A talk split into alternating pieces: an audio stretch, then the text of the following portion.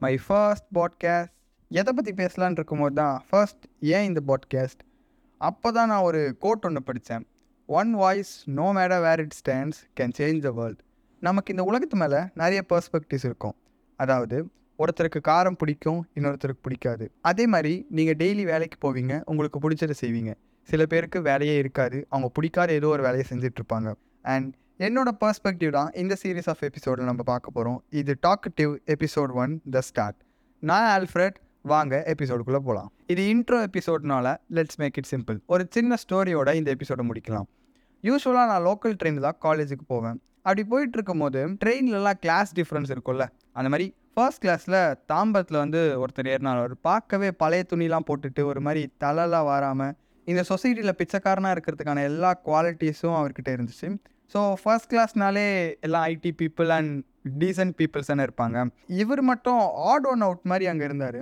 அவர் உள்ளே வந்தோடனே கீழே உட்காந்தார் கீழே உட்காந்த உடனே எல்லாரும் அவர் ஒரு மாதிரி பார்க்க ஆரம்பிச்சிட்டாங்க.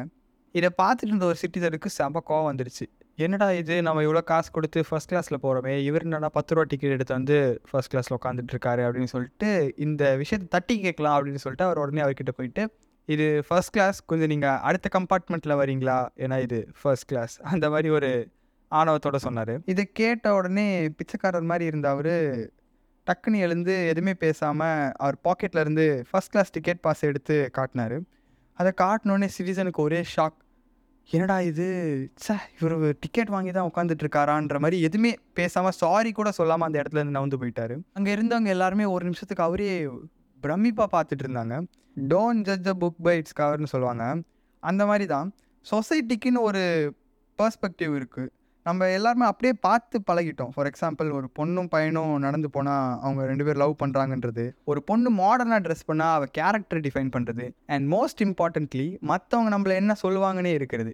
அப்போ நம்மளுக்கு பிடிச்ச மாதிரி எப்போ தான் இருக்க போகிறோம் ஸோ உங்கள் பார்வையும் எண்ணமும் கரெக்டாக இருந்தால் எல்லாமே கரெக்டாக தான் நடக்கும்னு ஒரு கருத்தை சொல்லி இந்த எபிசோடை முடிக்கிறேன். மீண்டும் வேற ஒரு எபிசோடில் சந்திப்போம். அதுவரை வரட்டாமாமே ட்ரில் நான் உங்கள் ஆல்ஃப்ரெட் சைனிங் ஆஃப்